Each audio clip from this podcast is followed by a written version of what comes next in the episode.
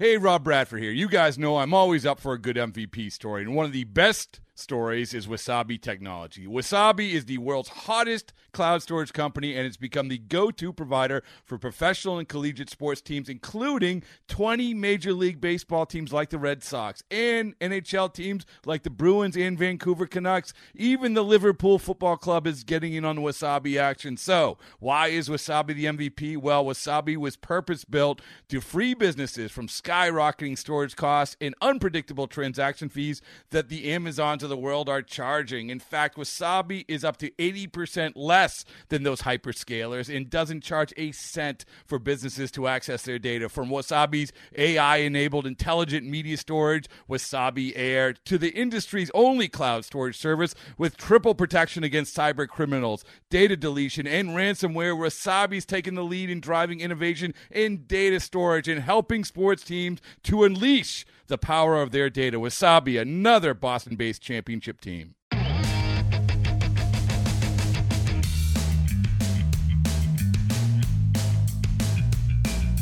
Hey, everybody, welcome to the MLB Pipeline Podcast. I'm Jason Ratliff here with Jim Callis and Jonathan Mayo. And wow, do we have a lot to talk about? Uh, the collective bargaining agreement that we had been waiting on for so long uh, since we last spoke to you, uh, there's an agreement. And now we have an absolute flood of things to talk about. We will, uh, first of all, the, the trade market opened with a bang. We have uh, five different trades that involve prospects to talk to you about. Uh, so we'll break down each one of those in a timely manner. We're going to give Jim and Jonathan 60 seconds each to weigh in on each of these trades that involve prospects that have happened over the past three or four days. Um, we are also going to talk about the new CBA and the impact that it will have on the draft and a potential international draft and service time manipulation. Um, and mixed in with all of this, it is list season, and we are in the middle of putting out all of the 2022 prospect rankings, which is always a just an absolute frenzy for us. And it's typically done in January and February during the off season. And it's a little slower, and now it's just crammed in with a delayed hot stove season. So we have like a hot stove spring training list season mashup, and it's a wild time. So we'll get into our list a little bit. Also, uh, it was announced recently that uh, there are some experimental rules in the minor leagues this year. We're going to talk about those a little bit. And we'll finally get to the mailbag and answer a question there to wrap things up. Jim and Jonathan, I know, man, when uh, you know, in July when we had the futures game and the draft on the same day, we were, you know, that single day was just, we we said then the craziest day that that we'd ever experienced in, this profession. Um, I'm not going to equate any single day um, over the past week with that, but this this is one of the wilder weeks, is it not? Well, you know, what it reminds me of, Jason, was just because of the way the schedule changed with the draft being so far later, it affected when we did our top 30 lists and we were dealing with the trade deadline while we had old lists up and we're trying to get new lists done and it was just a huge mess more than usual and i know my thinking was at the time well okay at least in the off season it won't be this bad but because of the lockout and now it being resolved and we have the resulting transaction frenzy it it feels like the exact same situation to me. I know Jonathan's probably I can't see Jonathan because we're not together, but uh, he's probably rolling his eyes because it seems like almost all the trades have involved at least one and maybe both teams in many cases. Jonathan's teams he does top 30s for, which so he's got to rearrange the list that's up on our site now, as well as the list that will appear on our site next week when they're updated. But th- that's what it reminds me of. Yeah, it uh add, you know, throw in the fact that I was running around Florida for 10 days right before this, uh it certainly adds to the uh the frenzied the feel. degree of difficulty. Yeah, we Yes. yeah, I didn't even mention the fact that you guys are you guys are each uh, Jim, Jonathan, and also Sam Dykstra hitting all 30 spring training camps over the course of 30 days. Uh, so yeah, add that in there too. Um, yeah, so we knew that we knew that once an agreement was reached, it was going to trigger just a, a flurry of activity, and that's exactly what happened. Trades, free agent signings, um, you know, some some of those could affect the draft order. Uh, we are waiting on the competitive balance uh, round order to be announced, so we'll have the the final draft order uh, pending any changes in the order based on uh, those free agent signings. And of course, that's for this year's draft order. And then we're still trying to kind of digest how the draft order is going to shake out uh, in the future now with with the new uh, CBA and how that impacts the draft. So we'll, we'll get to that in a bit. Um, for now, let's dig into these trades uh, starting on Saturday. So uh, the timeline was what the agreement was reached on Thursday. Is that right? That sounds right. Yes. And then, and then, uh, you know, I think there was like about a 24 hour period, maybe a little bit more before things really started flying. And the first trade we had uh, was on Saturday, and uh, the first one involving a prospect. And I, I think, eh, is it right that there's only been is there only been one trade that has not involved a prospect? What trade was that? Because I'm I mean, I have got the yeah. prospect blinders on, so I don't even know. It was the, it was the the Yankees trade, right? oh, oh, the Right.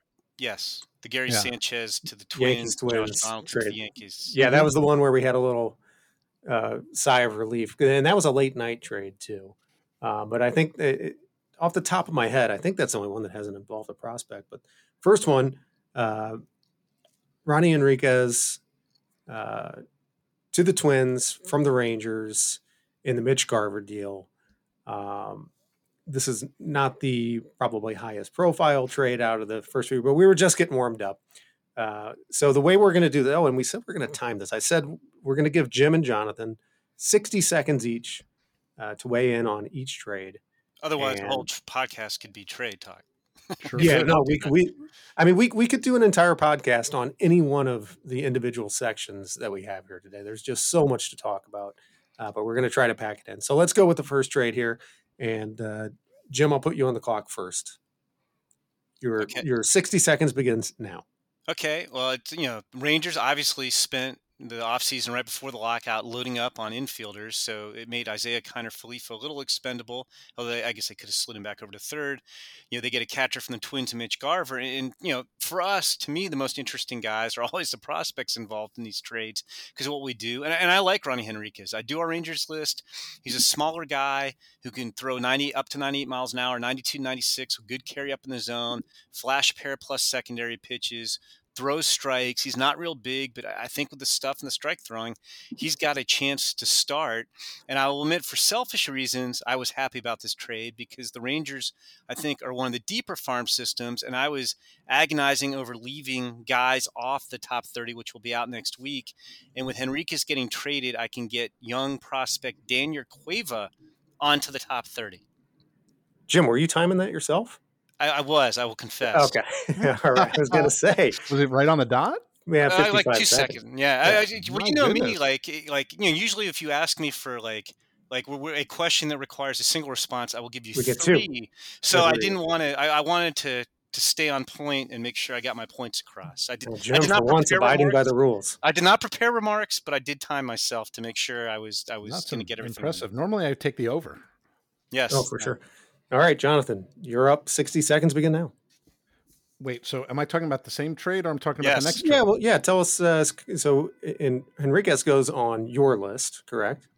Yes. Okay. I'm sorry. I, I misunderstood the uh, the the ground rules. Just squandering seconds. right, here. all right, Chevy Squandering time. Reset the reset the clock, please. No. My, my understanding there would be no timing. Okay, resetting, restarting the clock. Go. It's fine. I'm gonna I'm gonna be short, just like Ronny Henriquez is. Uh, You know, Wow. so you know he, he has an interesting arm, and I think he has the chance to to start. Uh, you know, the the Twins were, were very high on him. Uh, you know, he's got a chance to have a three pitch mix. You know, the the biggest question with with Ronny Henriquez is will he hold up over the course of you know a long full workload, and I think that's going to be the the biggest thing uh, is showing durability to to handle a starting pitching workload. You know, although these days, you know, do you need to go much more than five innings? But you know, his intriguing arm. He's got a lot of life in his arm. Uh, he's athletic on the mound. Uh, he throws strikes. You know, so I, I think it's just a que- that is that's the question he's going to have to answer if he wants to start long term. All right, forty-five seconds. We're not carrying over uh, time from one trade to another, by the way. So if you're planning on banking that to talk about the uh, Chris Three Bassitt minutes trade, on the yeah. No, there you go. You can't do that. Uh, yeah, so another trade on Saturday. Uh, Mets adding another All Star to their starting rotation in Chris Bassitt. Um, Jonathan, you uh, we're going to alternate. You get to go first here. And uh, what did the Mets give up for Bassitt here?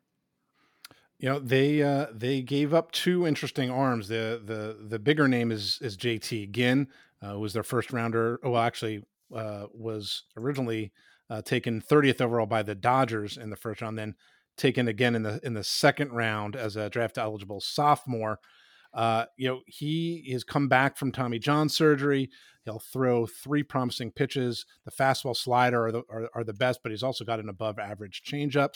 There's some effort in his delivery, but he throws a lot of strikes. He somehow manages to repeat it. So I think there's kind of an up arrow next to his name after the year he had last year, another year removed from Tommy John surgery. The the other uh, the other prospect they got is Adam Oller, who is not as well known, but it's sort of interesting. He's older. He's going to be, you know, he's 27, uh, so kind of past prospect age, but kind of interesting. Average across the board, but really knows how to pitch. You know, maybe he's a number four or five starter. Um, but you know, he kind of got a, a, little bit of a late start. The shutdown didn't didn't help at all. He was a minor league Rule Five guy, uh, so you know, back end starter at best, maybe an up and down guy, but certainly uh, an interesting guy to add in back of again in this trade. All right. And Jim, before you go, I, I want to just mention to the listeners that as these trades are happening, uh, we are stuck in a, a kind of tricky situation. We touched on it in the intro, but we're in between lists. We would normally have put all of our lists out, but due to the lockout, we were on hold. Um, and so we're having to update both the existing 2021 lists and the 2022 lists, which are about to go out. So when you see these players added to the list, so these guys go over from uh, to the to go to the Mets, and we add them to the Mets list. We're putting them on the 2021 list, but it's a tricky situation because those lists are at this point a bit stale because we're about to re-rank them, and so you guys are slotting them in. Eh, can you can you give kind of a, a quick explanation of how they're getting slotted in? Well, there's there's no perfect way to do it in some cases because in most cases we know where they're going to go on the new list, but because there's movement on the old list, like you can look at and say, "Oh, well, I have him ahead of this prospect, so he should go ahead of him on the old list." But then I have him behind this other prospect who moved up. So you you kind of just try to find a spot that seems roughly where he belongs on the new list but fits well with the players around him it's like sometimes it's a pretty easy fit and sometimes it's not easy at all is that okay. fair jonathan yeah, that's fair. It's been not easy for me more often than not this this go round. But and, and to update, I, I, was looking at this of, of the so of the ten teams involved in these five trades, eight of them are Jonathan's teams. So I don't know what you did to hang with them. Yes. Yeah, and again, handling all this while on the road in Florida, and we've been constantly, you know, calling him, texting him, slacking him, emailing him uh, at all hours. And, yeah, I thought the, the carrier pigeon was a bit much, but well, you weren't answering your texts. Yeah. All right, Jim. Anything to say on uh, on this trade? Yeah, on the, the couple things, I, I, thought Jonathan analyzed the trade very well, um, and I have two kind of asides. Uh, you, you broke all the players down there nicely. One, the JT Ginn thing made me think of Landon Sims, who just had Tommy John surgery at Mississippi State, yet another college pitcher who's gone down. And I think JT Ginn kind of provides a blueprint for what might happen to Landon Sims. You know, he went in the second round, he got over slot money, he's back on track, and I think we could see the same thing happen to Landon Sims this spring. And then my, my memory of things from eight to 10 years ago is better than my memory of things from last week. And I, I was with Chris Bassitt, it made me remember, I was like, I think I had him on a White Sox prospect list when I first came to MLB.com. And give the White Sox credit, even though he barely pitched in four years at Akron, They took him the 16th round. He's become one of the better starting pitchers in the uh, in the American League. And I'll squeeze this in. I had him number 17 on my White Sox top 20, right behind Micker Adolfo, who was then known as Micker Zapata, which I had totally forgotten about. Good pivot. Nicely done. I think okay. I saved myself 0.16 seconds there. All right, let's uh, move on to a big one on uh, Sunday. Uh, we had an interesting one where Chase Petty, uh, first round pick last year, went from the Twins to the Reds, along with 24 year old right handed pitcher Francis Peguero for Sonny Gray. Um, certainly an interesting trade there. Jim, your take on that one? Well, I mean, the Reds are obviously in, in, in stripped down to the studs mode because even before the lockout, they gave Tucker Barnhart away and waived Wade Miley. And we'll talk about another Reds trade in a moment, too. It was funny because when I first saw the headline on this trade on MLB Trade Rumors, it said something like Twins trade first round pick for Sonny Gray. And I was like, oh, wow, like the competitive balance pick. That's all it took to get Sonny Gray. um, like, and I didn't realize it was Chase Petty. And then I was like, oh, Chase Petty. No, I mean, look, I mean, Chase Petty has one had one of the livest, most electric arms in last year's draft. I mean, triple digits. He's not the biggest guy in the world, but you know, triple digits on the fastball, wipeout slider. Um, you know, you know, if you're trading veterans for prospects, that's a good one to get. And you know, interesting to me. I mean, he's not a big chip in this, but Francis Peguero is a reliever who's you know in the upper 90s with an interesting slider. He might have a, a little bit of value for the Twins coming back in the deal with Sonny Gray. I'm doing a very bad job of uh, hitting the hitting start on the timer here, but I think you're well under the cap. Yeah, I, I was 2.34 seconds under my allotment there. Really, that's it. Okay. Wind that was wind. I'm maximizing though. the use of my time. All right, Jonathan, you want to weigh in here? Yeah, I mean, I, I, think first and foremost, the Twins evidently went into this spring training thinking they're only allowed to uh, trade for or send away uh, undersized right-handed pitchers. Um, you know, Henriquez is under six feet tall. Chase Petty is, I think, graciously listed as six one. Sonny Gray has been, you know, undersized for a long time. Uh, but I mean, Pet, Petty is exciting. I, of course, because I was in Twins camp before all this happened, I interviewed him as my prospect interview. Um, but you know, uh, his energy shows up even when you're talking to him. I mean, this is a guy who's upper 90s. He can touch 100 there's reliever risk because of the size. There's effort in his delivery, but he throws a lot of strikes and he has three pitches. So uh, I and he's athletic, so I give him every chance to start. He just has to go out and do it because he's barely started. All right, let's move on to the next trade, uh, which occurred on Monday, and these things uh, I think have kind of as they progressed over time each day, they also got bigger and bigger in terms of the players and prospects involved. This one, uh, Matt Olson, uh, the big Matt Olson trade with Shea Langeliers, Cristian Pache, Joey Estes, and Ryan Cusick going to the A's from the Braves for Matt Olson, who then in turn signed a giant extension with the Braves. But uh, I think it uh, was pretty much unanimous across. Uh, it was pretty much across the board, from what I could tell, that everyone's initial reaction to this was, "Wow, that's a lot." Yeah, I mean, I, it is a lot, you know, but there are there are question marks, you know. So I, I think it sort of bounces out a little bit. And Langeliers is the big name, top 100 guy, also a guy I interviewed in Braves camp. So uh, two guys get traded, so people should watch out when they talk to me. I, you know, I think the question marks really. Come, I mean, Langeliers is going to catch in the big leagues. At, you know, maybe as soon as this year. Uh, was on the taxi squad for the Braves in the postseason last year because of his defense and the power is very real. The question marks come is with Cristian Pache, unbelievable tools, Gold Glove caliber defense, but you know, can he hit? Can he impact the ball? He kind of regressed last year, so he has to answer those questions in order to kind of reclaim his, the the the shininess of, of his star. And then Ryan Cusick and Joey Estes are kind of at opposite ends because Cusick is huge, Estes is small, but they both have reliever risk. Uh, you know, so you give them a chance to start. Cusick was a first rounder and Estes was a late round guy. Really, really good stuff. Will it hold up? And will they command the baseball enough to be starting pitchers? Four guys in just over a minute. Not bad. He, did you see? There's no buzzer. Did you exceed a minute? Why is Jason not giving you a harsh well, buzzer? I did exceed a minute. Seconds. Oh no. I think he was being loose because I mean that's that's four guys. Come on. Yeah, I'm slacking on the buzzer. Rules, again. I- I'm I'm the rules guy this this this episode. Who who knew? All right, James. What do you have to say about this trade? Um, no, I think you broke those guys down pretty well. I, you know, my, my take. I mean, aside from the prospect haul, I mean, Cristian Pache. You, you talk to people in baseball, and if you ask them hit or no hit, I think most people think Cristian Pache is not going to hit. So there's a lot of risk there.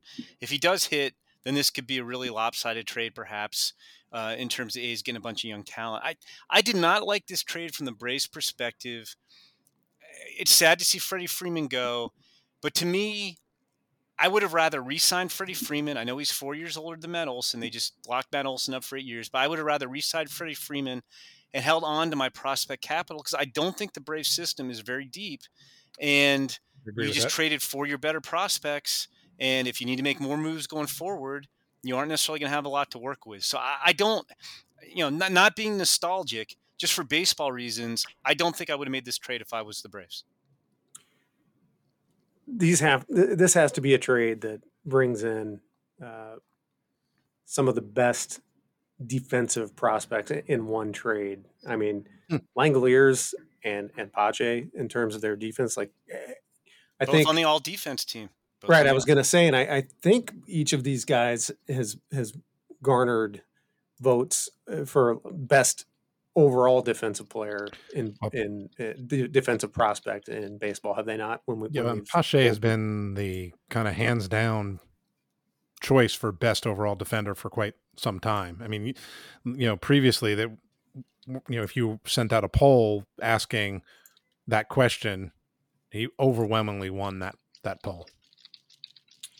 All right. And we had another trade on Monday.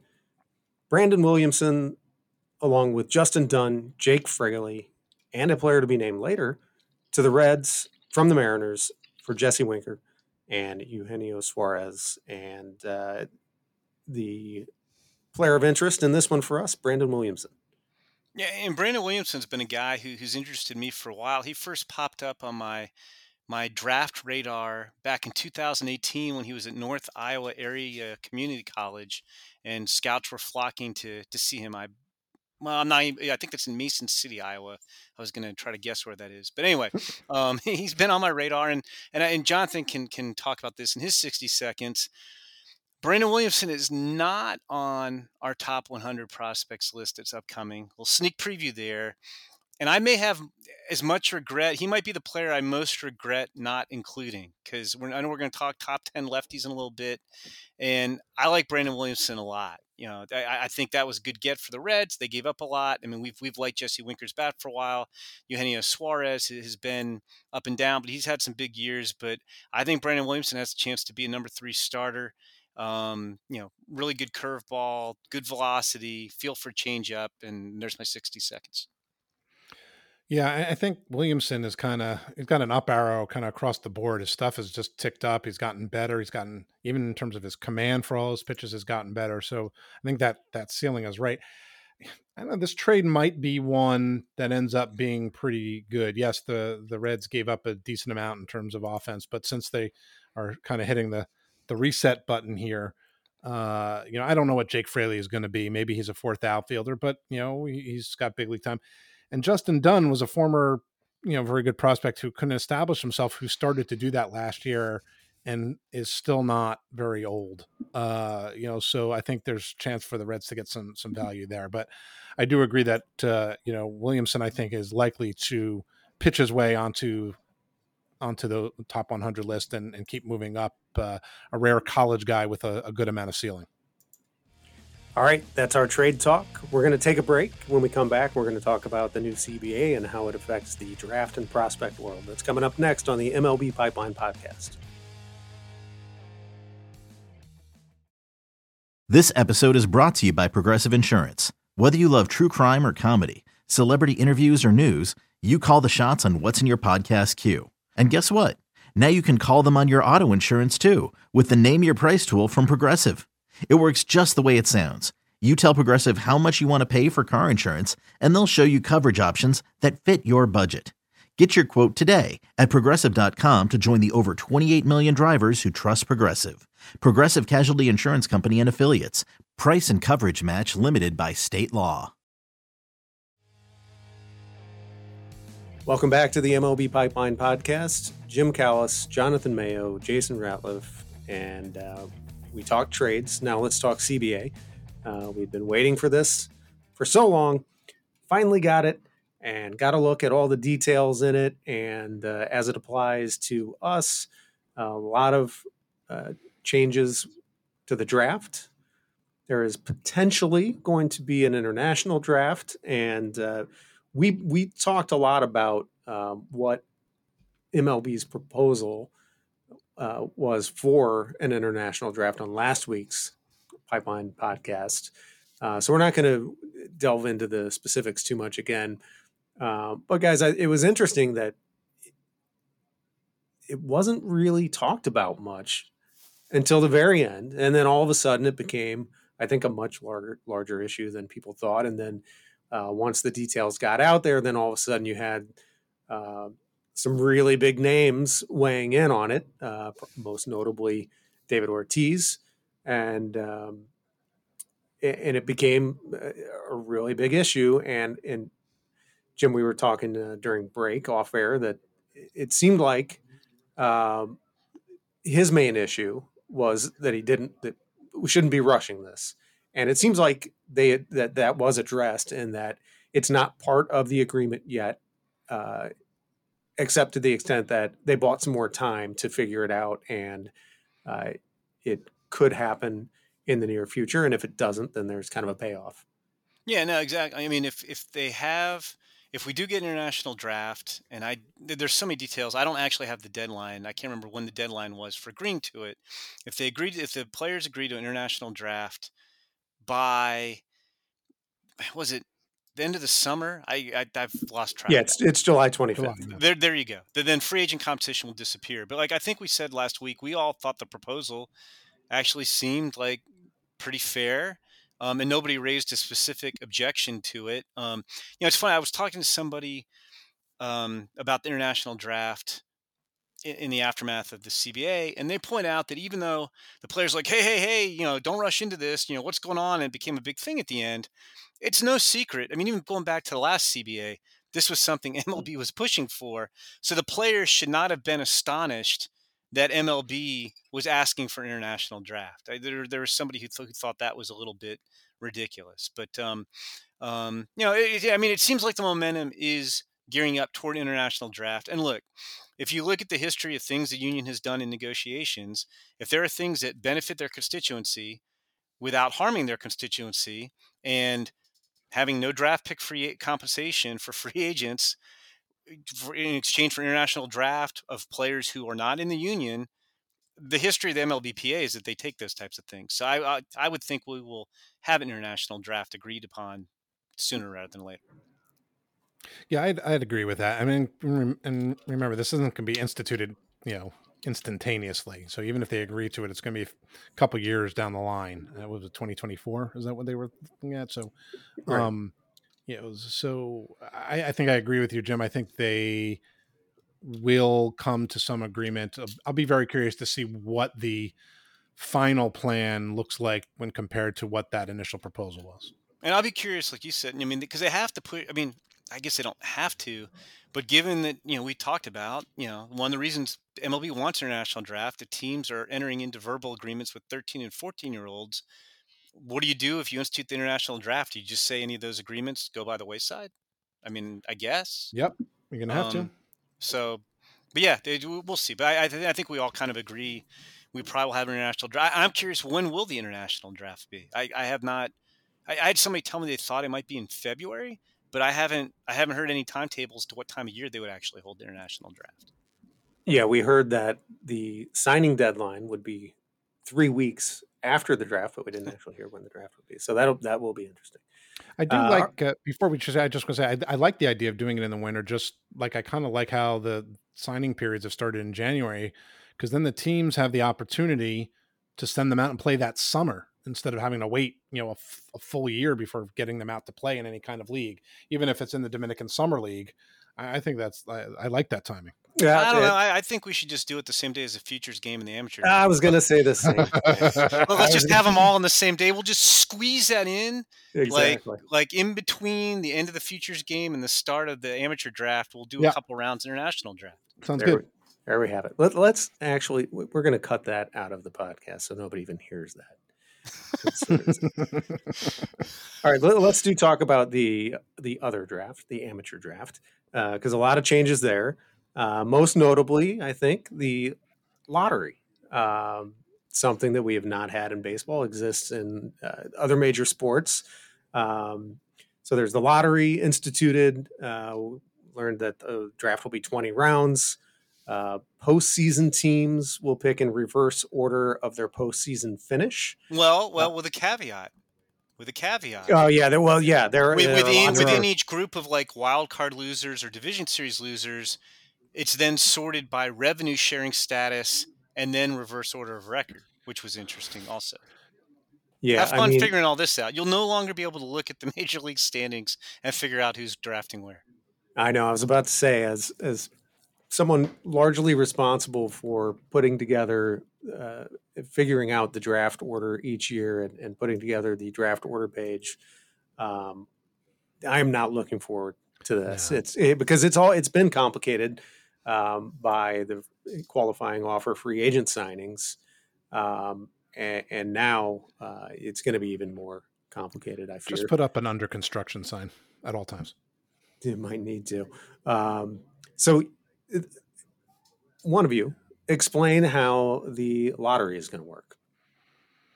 Well, I'll, I'll, I'll jump into this. You wrote one the story, man. Since I wrote the story, and I, it's so. I, hopefully, I will get this right because there's a lot of details here. But the lottery will take all 18 teams that did not qualify for the playoffs and put them into a lottery. Um, and for the for the for the first six picks, and the first six picks are subject to lottery. So for the number one overall pick, all 18 teams will be eligible.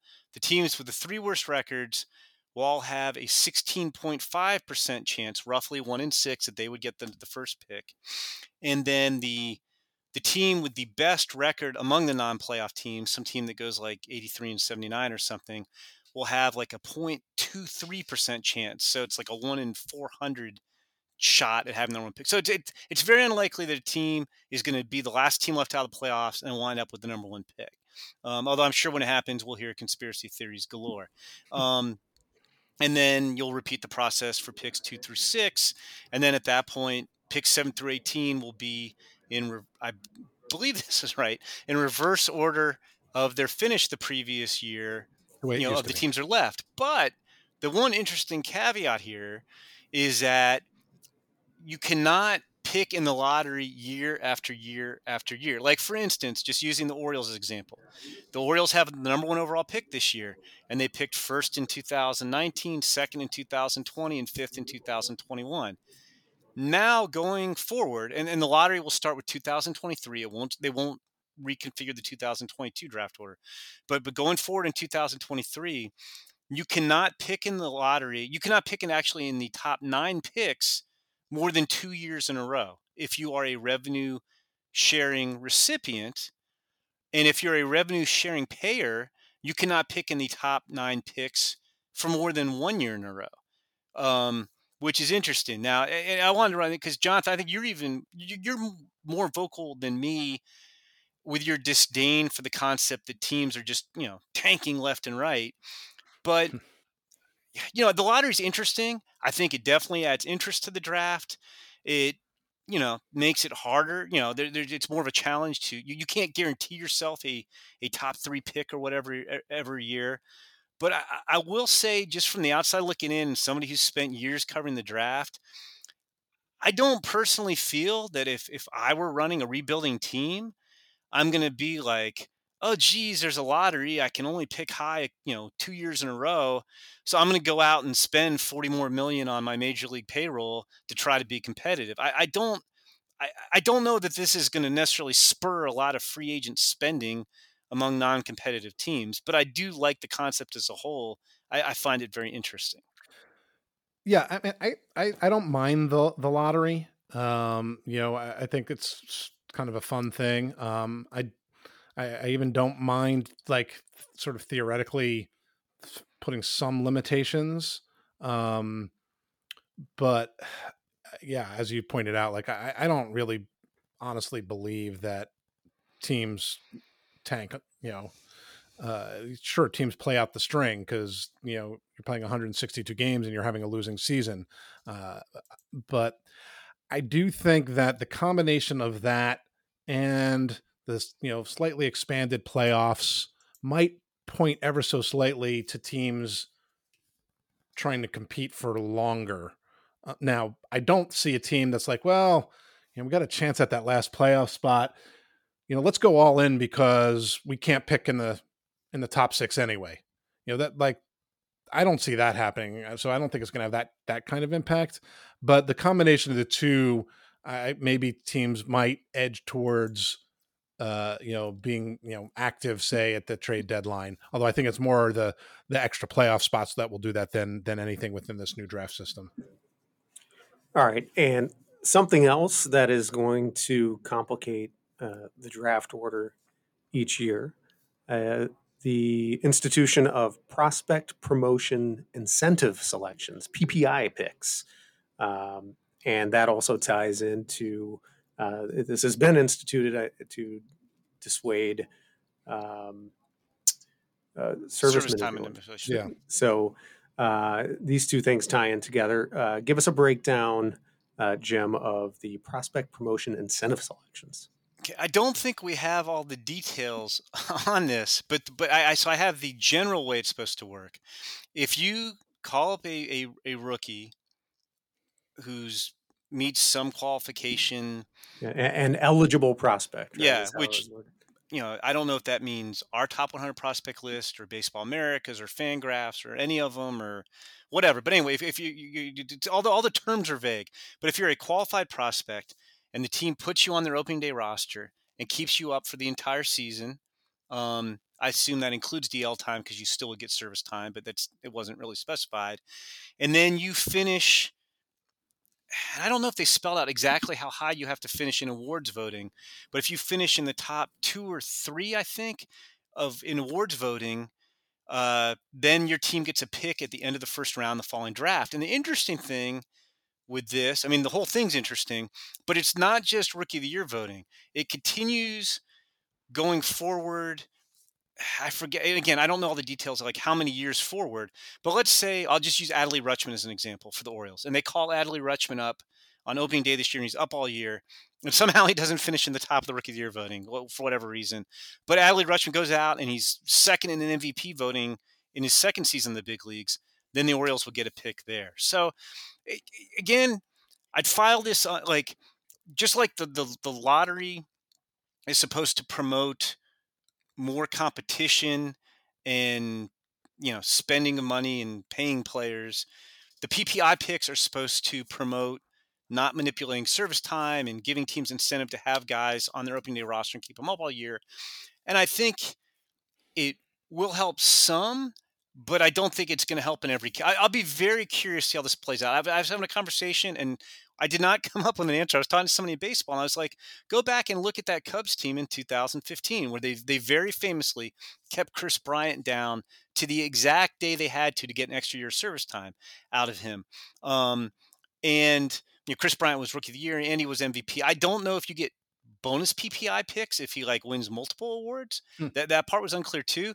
But like if you're the Cubs, would getting an extra first round pick have swayed you when you were maybe hoping to be a dark horse contender in 2015 to have Kris Bryant up on your opening day roster? Or would you say having the extra year of control is worth more than the pick? I mean, because teams always look at it, don't you think, Jonathan? Like, you know, the draft is a crapshoot to some extent, but individual teams have faith in their own department's ability to find good players. So they'll always like if you give a team an extra pick at the end of the first round, they're gonna be like, hey, we can get a really good player with that. So I don't know how that one's gonna play out. It's gonna be very interesting. I think it's gonna be a case by case. And then I keep thinking, you know, so last year, um, you know, the Reds had Jonathan India up all year, right? They didn't worry about service time manipulation, but they would receive no draft pick compensation because he wasn't on on the top 100 list. Yeah, I mean, maybe again, maybe it's somebody else's list. Like Prospects Live does like a top 3,082. So maybe he was on that list. I, I don't know what the well, what the definition is, but right. um, no, I mean you're right. I guess it depends on whose list it is, but but, but I like mean, I'll give you an example of a team that would have received this recently: Fernando Tatis Jr. Um, and the pod because he, he was on the opening day roster, if, if I remember correctly, in 2019, and he finished. And again, we don't know all the details, but Fernando Tatis Jr. was top three rookie of the year, top three MVP last year. So I believe the Padres would have gotten a pick. And again, like on a lot of this stuff, I, you probably getting the same questions. People are like, "What? What about this? What about that? And what about this scenario?" And I have to keep telling people who ask me this, like they have like kind of an outline. We've all seen the outline of changes. It doesn't have the specific details. So I don't know. Like, like I mean, what if you got multiple picks? Like, what what if the Padres got a pick for Fernando Tatis Jr. being rookie, third and rookie of the year, and then they got another pick from being third in MVP voting, and he was fourth his other year? What if you know they Yeah, got a pick is for that going? that? We'll- like, then you could really see. cash in. yeah, yeah. I, I, do think that it will.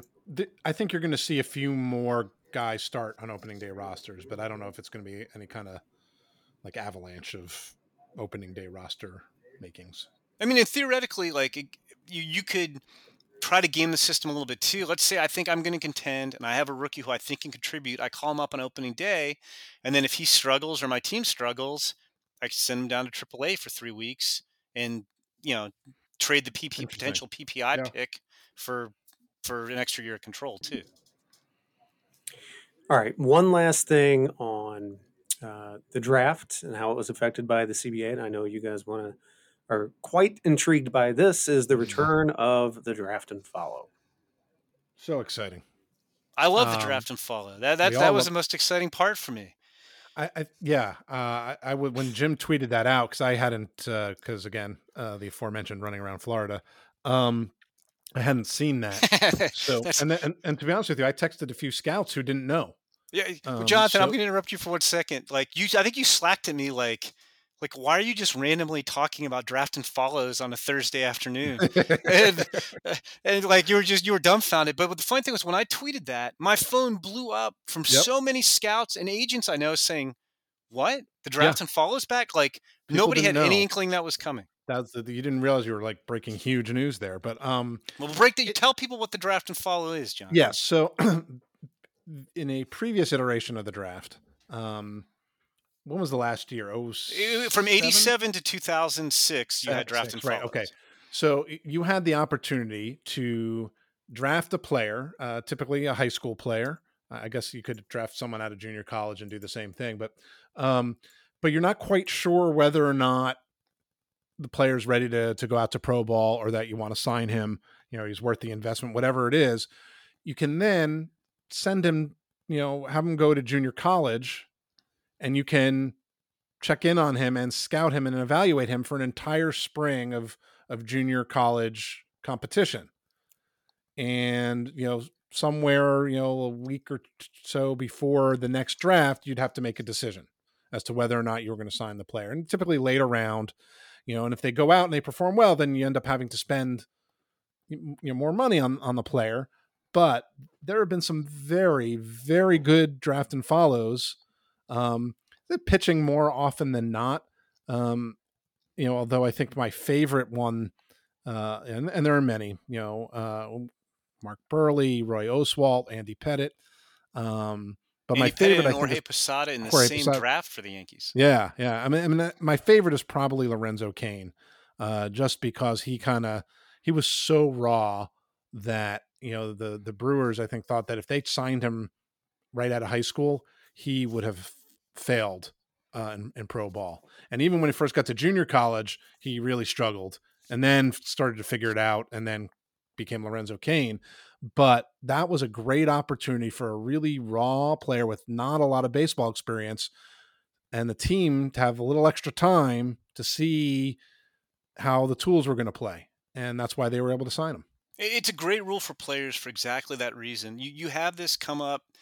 I mean, obviously, we have 20 round drafts. So you're not going to be able to pick a bunch of these guys, but you have guys who are, you know, say like really athletic and really intriguing. They don't have a lot of baseball experience, and you like them, but you're almost doing the kid a disservice by signing him and sending him into rookie ball.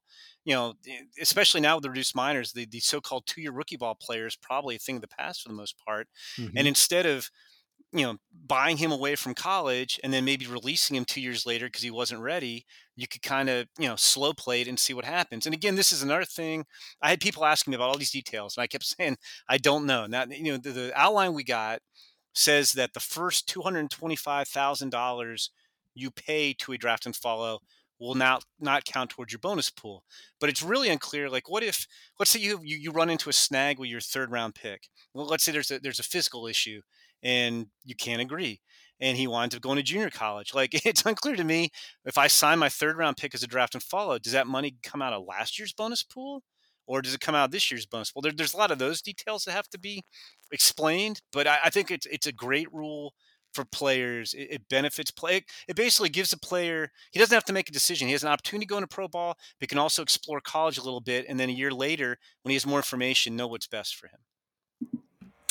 All right, and what's best for us is a little break.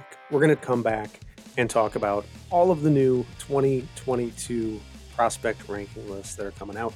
That's coming up next on the MLB Pipeline Podcast.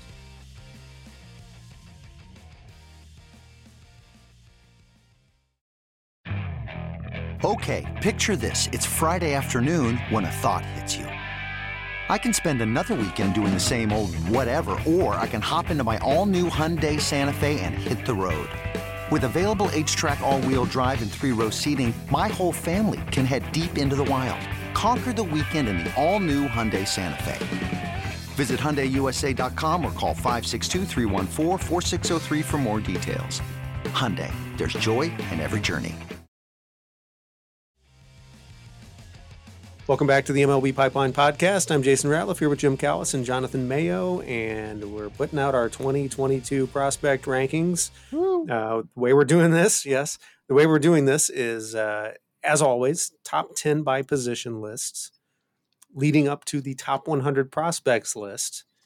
Uh, and then we move into the team top 30 list and then the farm rankings, farm system rankings. So uh, typically, when this is spread out over the course of January, February into March. We're cramming it all into a about a couple week period. So uh, busy, busy few weeks for us here. Uh, we started out with the right and left-handed pitchers list first. Uh, let's dig into those right-handed pitchers list. So the way we're going to do this, we're going to look at the number one player on each list, and then Jim and Jonathan have a pick to click on each list. Uh, right-handed pitchers list led by the uh, Orioles right-hander Grayson Rodriguez. Uh, no surprise here, guys. And uh, I think what was it last week that we had a mailbag question about whether he was kind of underappreciated. Under, yeah. well, we haven't put him in the Hall of Fame yet. So. Yeah, yeah. Um, we did, and I'll I'll I'll, I'll talk about about Grayson Rodriguez. And you know, it is a weird thing. He's the number one pitching prospect in baseball, but I I understood where the question was coming from because I mean, he's got a 70 fastball and a 70 changeup with a 60 slider and 60 control. So we're talking three plus pitches. He's got a decent curveball also with plus command and control. Uh, so he looks every bit like a future top of the rotation kind of starter. I think all he needs is a little more time uh, at the upper upper levels. Um, he gets extra points for being a friend of the podcast. But uh, you know, other than that, like once he once he spends a little time, I think, in in AAA after reaching Double A last year. He's going to be ready to impact the Orioles rotation. That's right. We only, we only had him at number four on the list before he became a friend of the podcast, and then we bumped him up to one. um, Jim, pick to click. Uh, well, it's going to be Eury Perez, and I think Jonathan's sick of hearing me talk about Eury Perez because I've agonized over what order to put the Marlins pitchers in. Um, and eventually settled for not putting him at the front of the list. We'll make people wait to see the list next week. I do think there's a good chance that he could be the number one pitching prospect in baseball a year from now. But he, he's you know pitched 78 innings in pro ball, so like I wanted to hedge my bets a little bit. But it's just amazing. He's six eight, but like with amazing body control for a teenager that big. You know, he's up to 98 miles an hour with all kinds of great fastball metrics. His mid 80s changeup is going to be at least a plus pitch. He's got a chance for a plus curveball. Eh, he's basically all the nice things that Jonathan said about Grayson Rodriguez. Eury Perez isn't quite there yet, but he's close. and he, it's like a, a, six foot eight version of Grayson Rodriguez at a similar stage of their careers. Um, so I'm really intrigued by him and, and, and, curious to see what he does for an encore after having a fabulous pro debut last year at age 18. One of three Marlins on that top 10 right handed pitching prospects list. Another one on the top 10 left handed pitching prospects list, which is led by Reid Detmers. Oh, that's, that's sorry. I was. I was. That's you. That's, I know. I know. I was. I, I was forgetting we were all training back and forth, and I was waiting for Jonathan to start talking about Reid Detmers, and instead it's uh, instead it's me. But no. All right, um, your, thir- your thirty seconds is up. I'm done. Okay. nah, Reid Detmers uh, liked him a lot at Louisville. You know, he was in that rotation with Bobby Miller, who's also on the top 100 prospects list, and you know, came into pro ball. I, I think you know he was first round pick. If there was a question about Reid Detmers coming to pro ball it's like, okay, this guy doesn't have overwhelming fastball velocity. How well is it really going to play in pro ball? And all he did was dominate the minors and make his major league debut in the same year that he made his pro debut. The, the curveball is really, really good. I think, you know, he got knocked around a little bit in the big leagues, which isn't, you know, to be unexpected for a guy who had barely any pro experience. But I think he's going to be a, uh, you know, I think at least a number three starter for the Angels for a while, and, and possibly better than that. I mean, the, the curveball is really, really good, and he can, you know, really, really pitch, and you know, the fastball plays up because he commands it well. I, I really like him. Um, you know, and it's it's crazy thinking about like, I mean, we might have an All Star game down the road where Reid Detmers is starting against Bobby Miller, and they were on the same Louisville staff. All right, and our pick to click from this list is our number eight player on the top ten. Yeah, it's Blake Walston, who was the D first round pick in 2019. Super athletic. Um, was a high school quarterback, also six five. Know, he's got size. Uh, you know, typically sits in the low 90s, but he can crank it up a little, and there's probably more in the tank as he keeps adding to that that six foot five frame. He's got a plus curveball. Uh, he actually has a tighter slider also, and uh, an improved feel for for a changeup. Um, you know, for a guy out of high school to have a four pitch mix and he throws strikes, uh, he's really, really interesting. Started slow last year, but kind of really uh, started getting going and, and, by the end of the year. And, you know, this is a guy who's a chance where like he could have four above average to plus pitches with, with good command of all of them. Both of those lists with a lot of turnover uh, since last year. We're not giving away the full list here on the podcast, but make sure you go to mlb.com slash pipeline. You can check out all of the top 10 by position lists as they come out over the course of this week. We move on to the first base list, and oh, look, it's Spencer Torkelson at the top of that list. What a surprise. I don't really know much about him. Can you guys help me out? I'm kidding. Um, yes, I mean, he's going back to that the the draft rules situation, I, I think he's kind of one of the first guys that comes to mind, right? Because he's I think just about ready. Um, you know, this is a guy who has a chance to to hit and with a ton of power.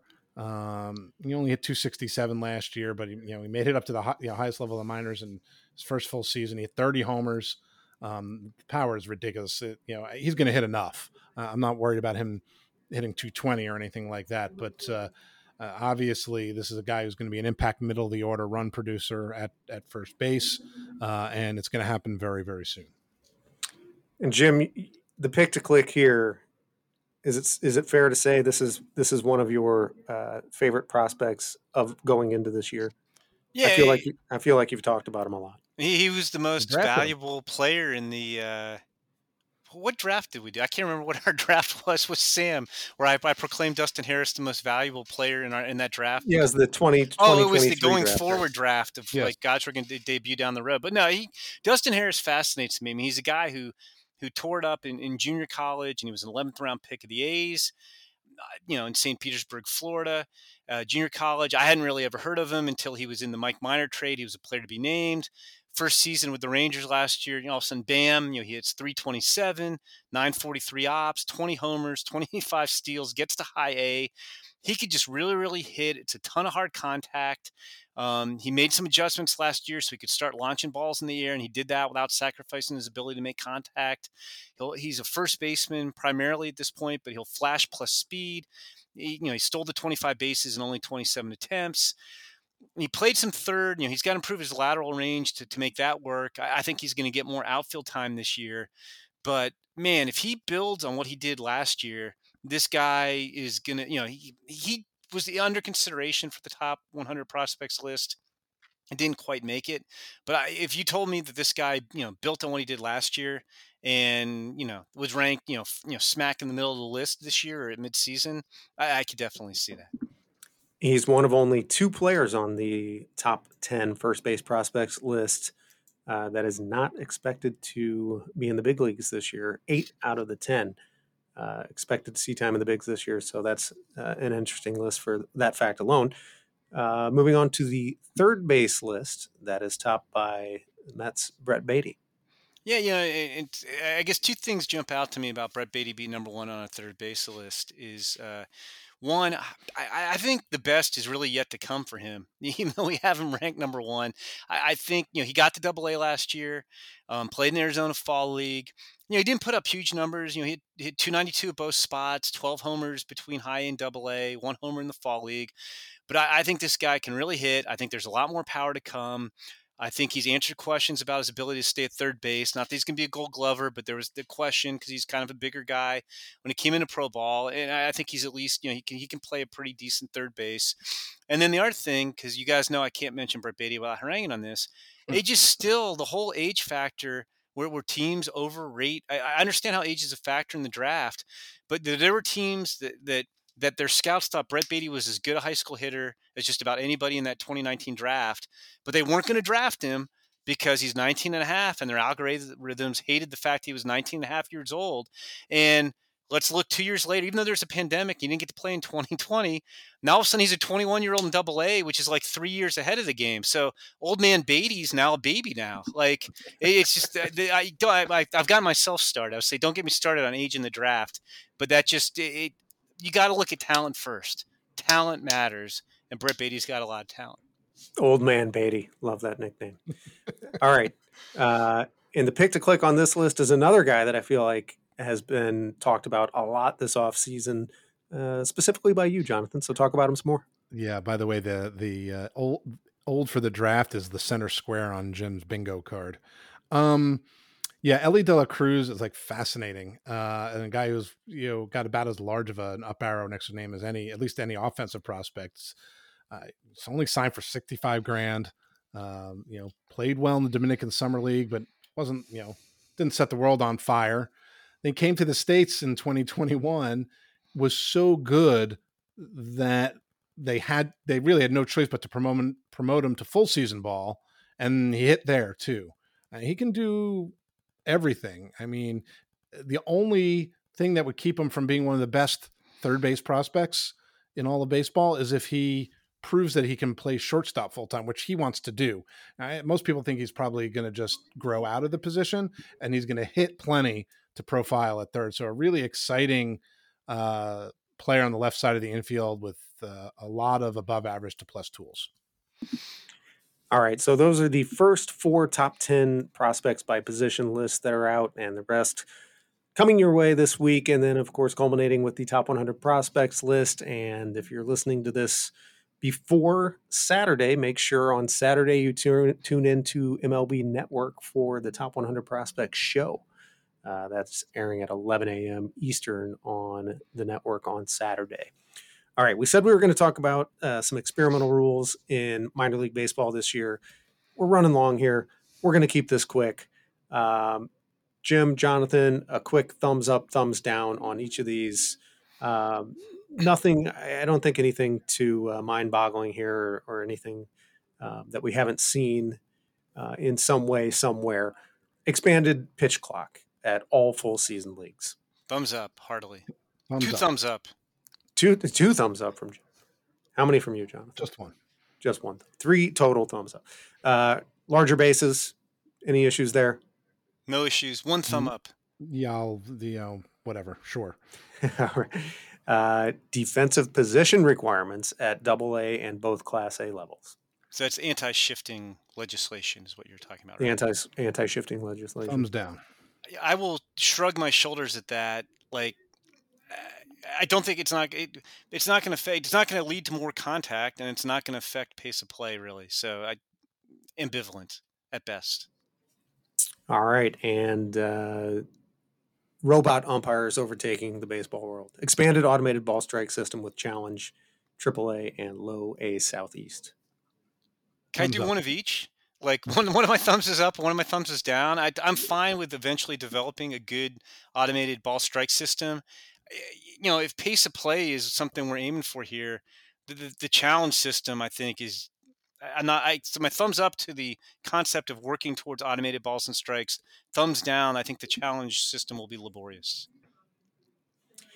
That yeah, the the challenge system I think has a, a lot of question marks. Um, it, I think in the press release it said that the pitcher, batter, and catcher all had uh, the ability to um, challenge calls, and it, it makes me wonder how that's going to play out in games. You get three per game.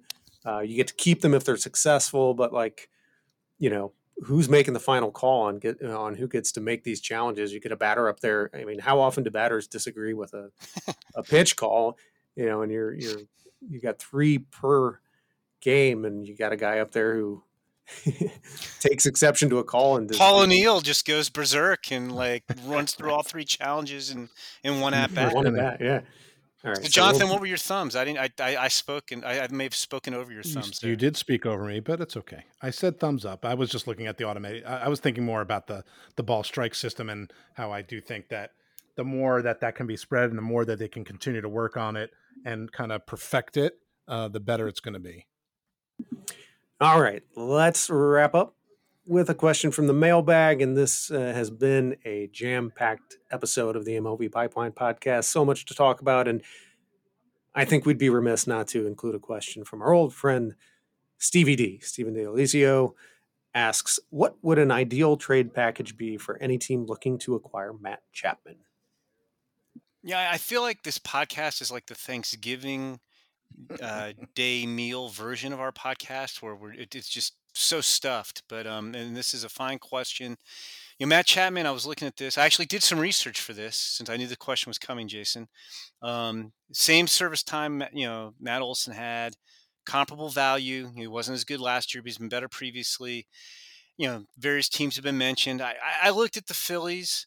Um, and tried to build a deal similar to what the Braves gave up, which was you know four young guys, one or two who are kind of top 100ish, and recent first rounder guy in the rise. So I was looking along those lines, and I went with Alec Bohm, who is graduated from the list but was a top 100 prospect, and maybe he's analogous to Cristian Pache in that his stock is down a little bit right now. Um, Bryson Stott as the, the the top 100 prospect equivalent to Shea Langeliers, and I think we have those guys ranked around the same place uh, on, on our new list. will be out next week. Recent first round pick. You could go with, with with Mick Abel or Andrew Painter, the high school pitchers they took the last couple of years. One of those guys, and guy on the rise. I went with. I know Jonathan, you do the Phillies list. I went with one of your favorite Philly sleepers, Griff McGarry. So there's there's my trade package. Alec Bohm, Bryson Stott. You can you could pick which right hander, you know, Mick Abel or, or Andrew Painter, and and Griff McGarry. So before you give us your and your your trade package, Jonathan, I'll ask both of you.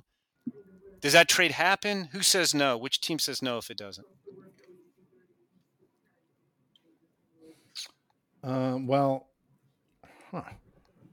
I mean, I, I think it depends on what you think Matt Chapman is going to be. You know, you get Gold Glover, but you know, and a lot of power. I mean, is Matt Olson better than Matt Chapman? I think they're comparable. Like like like you know, eh, eh, the same service time. Matt Chapman was better before 2021. Olson was better last year. You know, Olson. I mean, Chapman slumped to 210. Still played great defense and hit 27 homers and drew 80 walks. You know, it's eye the beholder. So I'm I'm going to say maybe Philly say no to that one.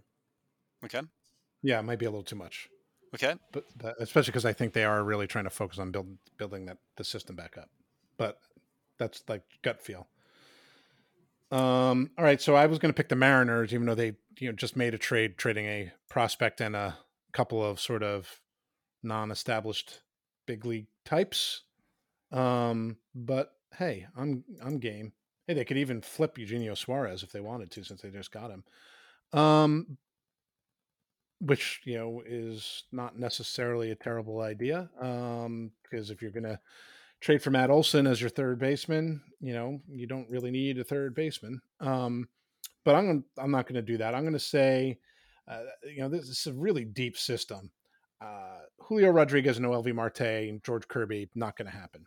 I think they would happily trade Emerson Hancock, uh, but especially since he's banged up again, I don't think that's going to happen. So I'm going to say they're going to trade Matt Brash uh, as, as a sort of top 100 area guy. Um, in terms of recent draft guy, that gets a little trickier, I think, because uh, you know Kirby and Hancock were you know were were taken uh, in, back-to-back first rounds, and then they took Harry Ford. Oh, you know what? I'll throw Harry Ford in there. Um, although you know I don't know that the A's need you know they already traded for Shea Langeliers and they have Tyler Soderstrom. Harry Ford um, can play all over the diamond though, Jonathan. That's true, and Soderstrom may end up at first base. Maybe that. Uh, all right, so here we go: Matt Brash and Harry Ford, um, and then I'm going to say that they're going to trade um, a guy like um, you know I just had his name and I forgot to write it down, which is always a kiss of death. like a, a guy like Justus Sheffield um, in terms of that big leaguer who's like not super established but showing signs. What else do I need? What's the other category? Just a sleeper guy on the rise. A sleeper guy on the rise. Uh, I'm going to say that they're going to trade a guy like. Uh, Give him Bryce Miller. Um, sure, that's you know someone cl- close to the, the the bottom of of what their list uh, is looking like right now. I was going to go a little higher than that, but uh, Bryce Miller is an interesting uh, right-hander out of the draft as well. Thank you for helping me finish that off. I'm trying to help.